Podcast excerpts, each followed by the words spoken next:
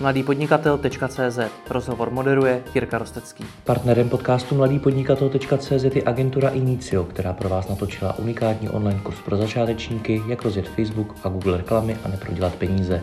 Stačí zadat do vyhledávače Inicio Akademie a začít studovat. Dobrý den, tady Jirka Rostecký a se mnou další rozhovor, který natáčíme v době karantény z důvodu epidemie koronaviru. Ta má vliv i na biznis mnoha digitálních agenturách. Jedním z nejzkušenějších Čechů v této oblasti je Dan Kavka, zakladatel agentury Fragile. Dané, já tě vítám tak na dálku. Ahoj. Ahoj všichni, mějte se. Jak se vám daří teď momentálně ve Fragile? Jak to zvládáte? A my to zvládáme zatím s úsměvem a pozitivně. Samozřejmě vidíme propady, vidíme kampaně, které klienti zrušili, vidíme nejistotu do budoucna, ale nepropadáme pesimismu a, a snažíme se být připraveni. Má to už na vás nějaký konkrétní dopad teď? No bez zesporu. Samozřejmě my jsme agentura, která má relativně docela velký portfolio klientů, to znamená, nejsme v tuto chvíli ohroženi úplně jako existencionálně. Dovedu si představit, že ty agentury, které dělají zejména pro travel segment nebo pro jednoho, dva velký klienty typu aerolinky a podobně, tak ta situace může být podstatně složitější, ale my sami vidíme velký propady. Vidíme to jednak teda tady v těchto těch eh, oblastech, o kterých jsem mluvil, tam samozřejmě je to pozastavený kompletně všechno, ale i vlastně naši velcí klienti, kteří prodávají zejména eh, formou kamenných obchodů, řetězců a podobně, tak uh, už teď vidíme, že svoje um, aktivity omezují, stahují kampaně, buď to ruší, anebo, nebo významně ponižují a podobně. Co děláte vy pro to, abyste to zvládli? Uh, ve směru vůči klientům nebo... Ne, nebo vy, jak, vy jako firma, aby se to zvládli. Znám už agentury, které přemýšlí dokonce nad propouštěním zaměstnanců a podobně. Hmm, já myslím, že propouštění zaměstnanců asi k němu dojde plošně, nedovedu říct, zda u nás a já vždycky budu se snažit uh, o to, abychom došli do nějakého konsenzuálního řešení a radši toho, abychom se utáhli opasky všichni a, a než aby na tom byl byt jeden konkrétní člověk, ale to je třeba věc, kterou budeme otvírat jako s firmou.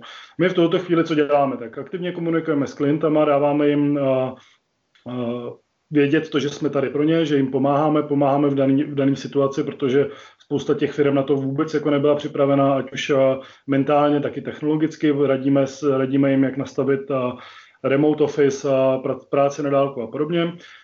Děláme si predikce a scénáře. Ty scénáře vychází ze dvou věcí. Jednak predikce našich příjmů, to, co vidíme teď, a k tomu potom konzervativní varianty, to znamená to, co vidíme minus 20%, minus 40% a minus 60%. A musím říct, že teda už od varianty minus 40% je to hodně, hodně drastický, protože málo která agentura má režijní, no, maržový, maržový příjme na úrovni 40%. Myslím, že se bavíme spíš jako v, v tom našem případě v řádu procent, nikoli desítek procent. Takže to je složitý. A zároveň s tím děláme analýzu našich variabilních nákladů, samozřejmě jsou pozastavené benefity a, a podobně. No. A řešíme vlastně, jakoby, jaký budou legislativní opatření, co nám pomůže k tomu, abychom dokázali lidi udržet a dát jim práci. Daří se vám už teď narychlo někde ušetřit peníze? Já jsem se třeba bavil s Petrem Andrýskem ze Social Sharks, který třeba zmiňoval, že ruší uklizečku a podobně, když nejsou v kancelářích. Tak vidíte vy už nějaké cesty, jak rychle ušetřit peníze? Uh, no, tak to je na, u nás je trošku složitější, je to na jednání s nájemcem a samozřejmě budeme, budeme žádat o významnou slevu na nájmu. Myslím si, že i pro ty velký nájemce je lepší udržet si vlastně uh, ty, nebo ty pronajímatele, je lepší udržet si nájemce, být za cenu snížených uh, příjmů, ale mít jistotu nějakého příjmu, než mít najednou prázdný kanceláře kvůli tomu, že agentury zkrachují, byť krátkodobě jsem si udržel jakoby ty vysoký, ty vysoký nájmy. No ale je to relativně složitý, protože u agentur uh, ta největší zátěž eh, finanční jsou mzdy zaměstnanců. To znamená, to je to, na čem musíme prostě pracovat a, majitelé firm musí být připraveni na to, že vlastně dojde k nějaký redukci. Té práce bude významně méně a je otázka, jak se k tomu ta firma, firma postaví. Buď to prostě propustí, propustí lidi, v našem případě my nebudeme bránit těm, kteří se rozhodli vlastně odejít už třeba v, v době před tady tím tady tím krizovým scénářem, kde bychom o ně jinak významně víc bojovali a případně třeba i navyšovali platy a podobně. Tak to je, jakoby, to je první krok. Samozřejmě stopli jsme nábor až na opravdu jako exkluzivní vlastně lidi. Myslím si, že budou velmi brzo na trhu opravdu skvělí a schopní lidi, kteří budou rádi za jakoukoliv práci. Myslím si, že to celý nás povede k i změně práce s naší, vůči našim klientům, i to, jak, jak pracujeme, možná budeme víc úkolově zaměřeným, možná budou lidi více na, pracovat na konkrétních projektech, než na, než na dlouhodobý práci. Uvidíme, co nám to, co nám to přinese. Ne, nedokážu říct pro to chvíle. Jak teď mluvíte s vašimi zaměstnanci? Komunikujete s, s nimi nějak celou tu situaci, která nastala? Jo, jo, to, sam, to samozřejmě. A teďka aktuálně se zaměřujeme zejména na ty provozní věci, to znamená, jako jak máme nastavený denní rytmus různých meetingů, kolů, jakým způsobem sledujeme práci a výstup.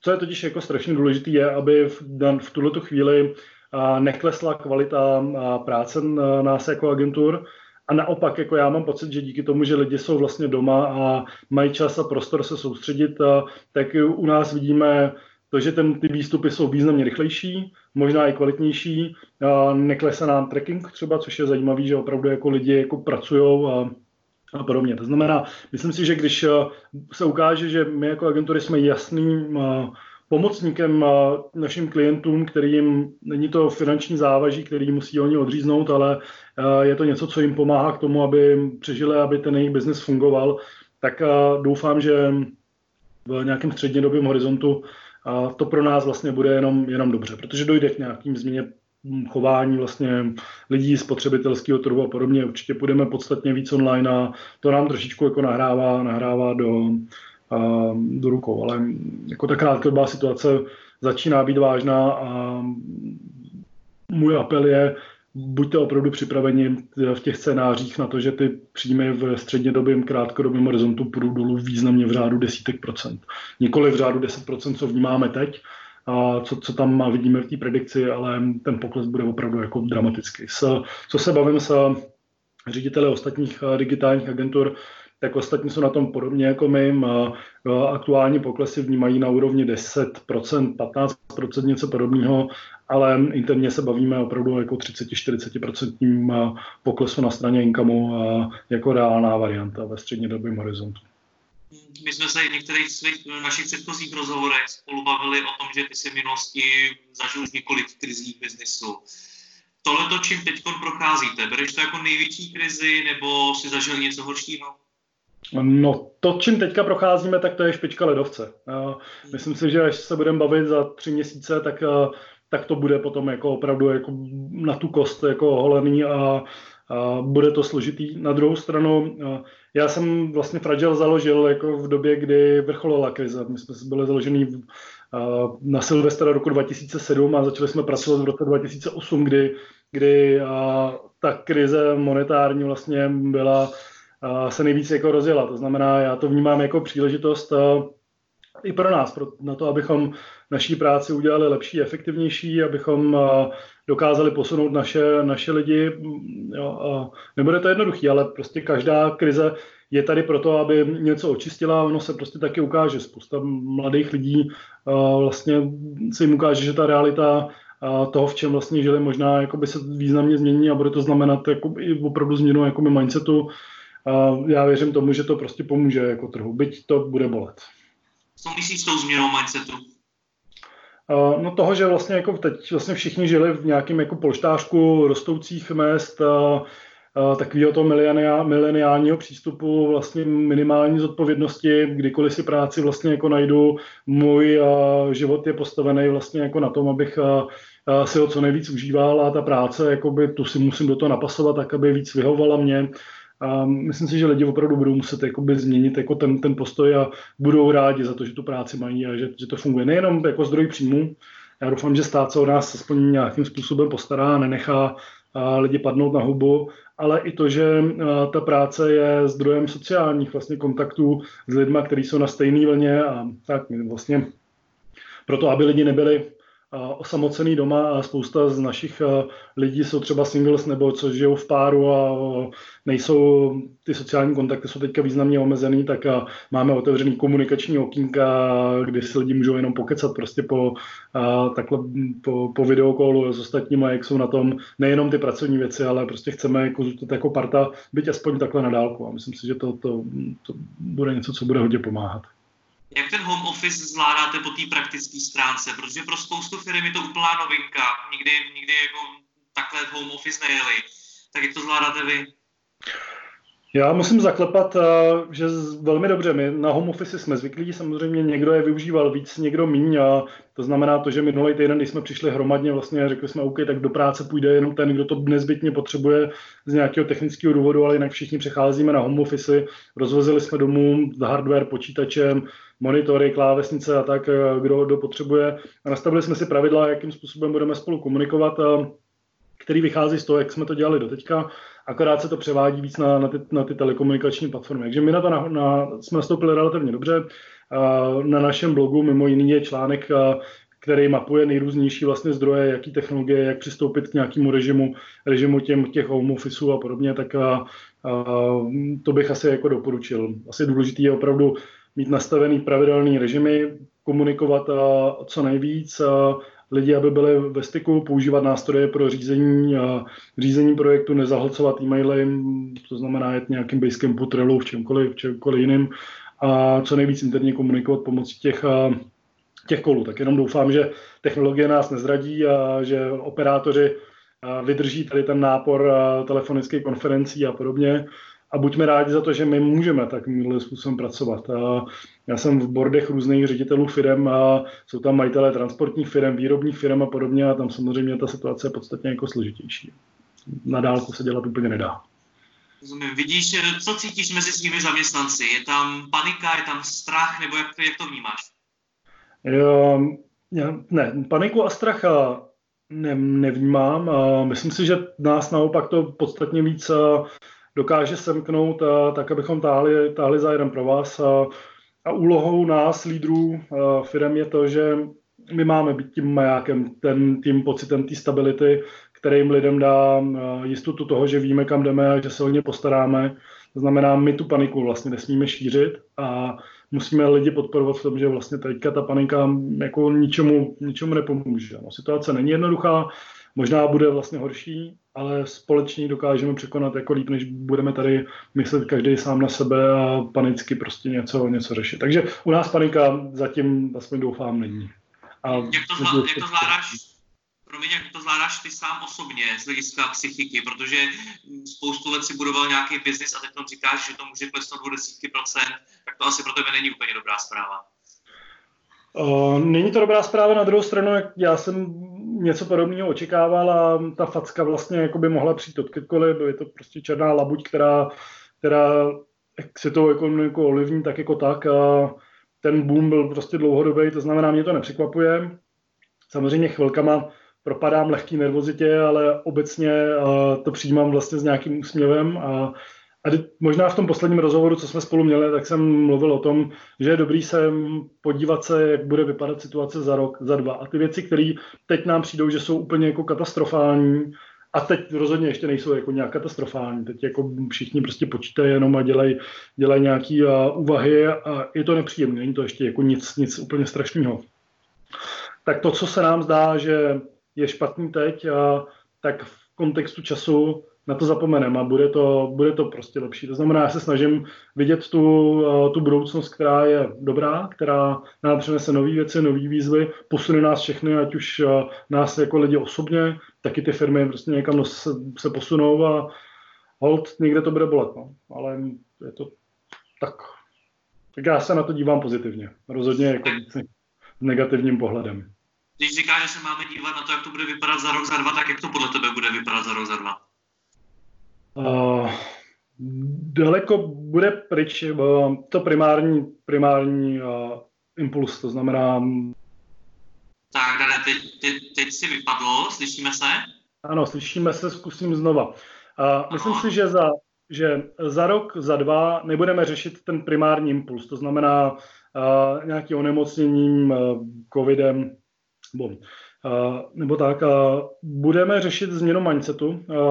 Lidi budou přehodnocovat svoje priority, část lidí nebude mít tolik peněz, nebo respektive celá společnost určitě na tom bude finančně jako hůř, to znamená, bude menší poptávka po zbytných jako věcech myslím si, že mnohem víc bude kladen efekt na ekologický a ekonomický chování, na, na zmenšení spotřeby, na komunikaci s lidma. Spousta věcí se změní směrem do telekomunikace, virtuální reality a podobně. To znamená, spotřebitelské chování se změní, bude to znamenat změnu i vlastně jakoby biznesu našich klientů.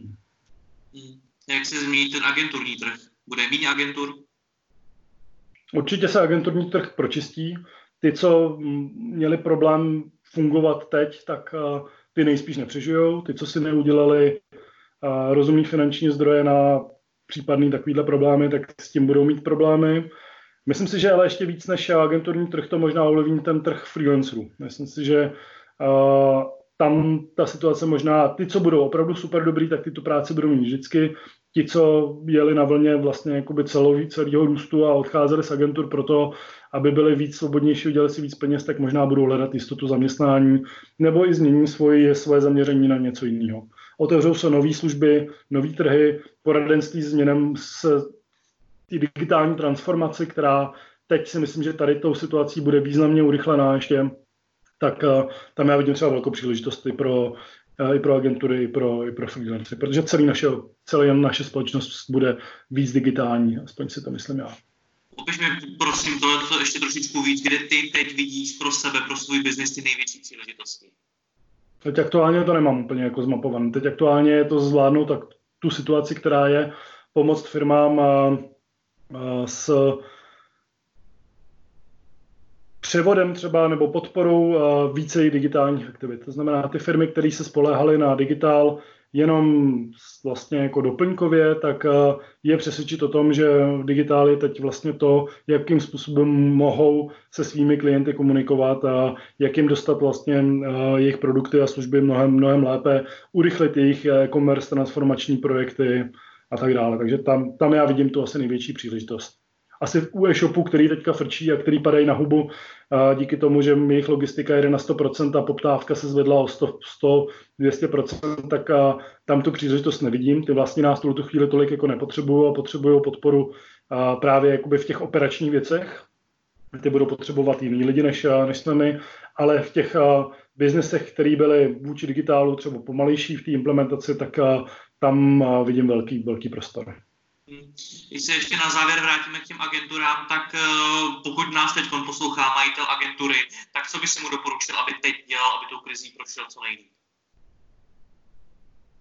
První, aby se šel projít ven eh, do kavatě hezky a načerpal eh, trošku sluníčka, trošku nějakého pozitivního vnímání a podobně. Myslím si, že to pozitivní vnímání a, a pohled do, do budoucna, která bude lepší než je ten stav teď, je strašně důležitý. Takže pracovat jako sám na sobě a na svém mindsetu, protože on přenese tu, tu svoji náladu do té do firmy tím ostatním. A on je ten, který musí, musí být tím, tím lídrem. To je první věc. Druhá věc je opravdu připravit si realistický scénáře toho, jak bude vypadat jejich biznis, podívat se na to, jak jsou jejich klienti ohrožený tou krizí v krátkodobém horizontu, v nějakém jako dalším horizontu, co to znamená pro pro ten můj biznis, podívat se na to, kde mám zbytné náklady a otevřeně komunikovat se svým týmem, jak na tom firma vlastně je, protože bez toho, aby opravdu všichni táhli za jeden pro vás, tak se to zvládnout nedá. A panický propouštění asi není to, co komukoli pomůže v tuto chvíli. Dane, já vím, že to máš v tom strašně moc, takže ti děkuji moc za to, že jsi si našel čas a hlavně přeju tobě i celý tvý firmě, jak jste všichni zdraví, jak jste v pořádku. Děkuji, mi se hezky. Ahoj. Já to tež přeju všem ostatním, Jirko, díky za tu příležitost a přátelé, hlavu vzůru, bude lépe.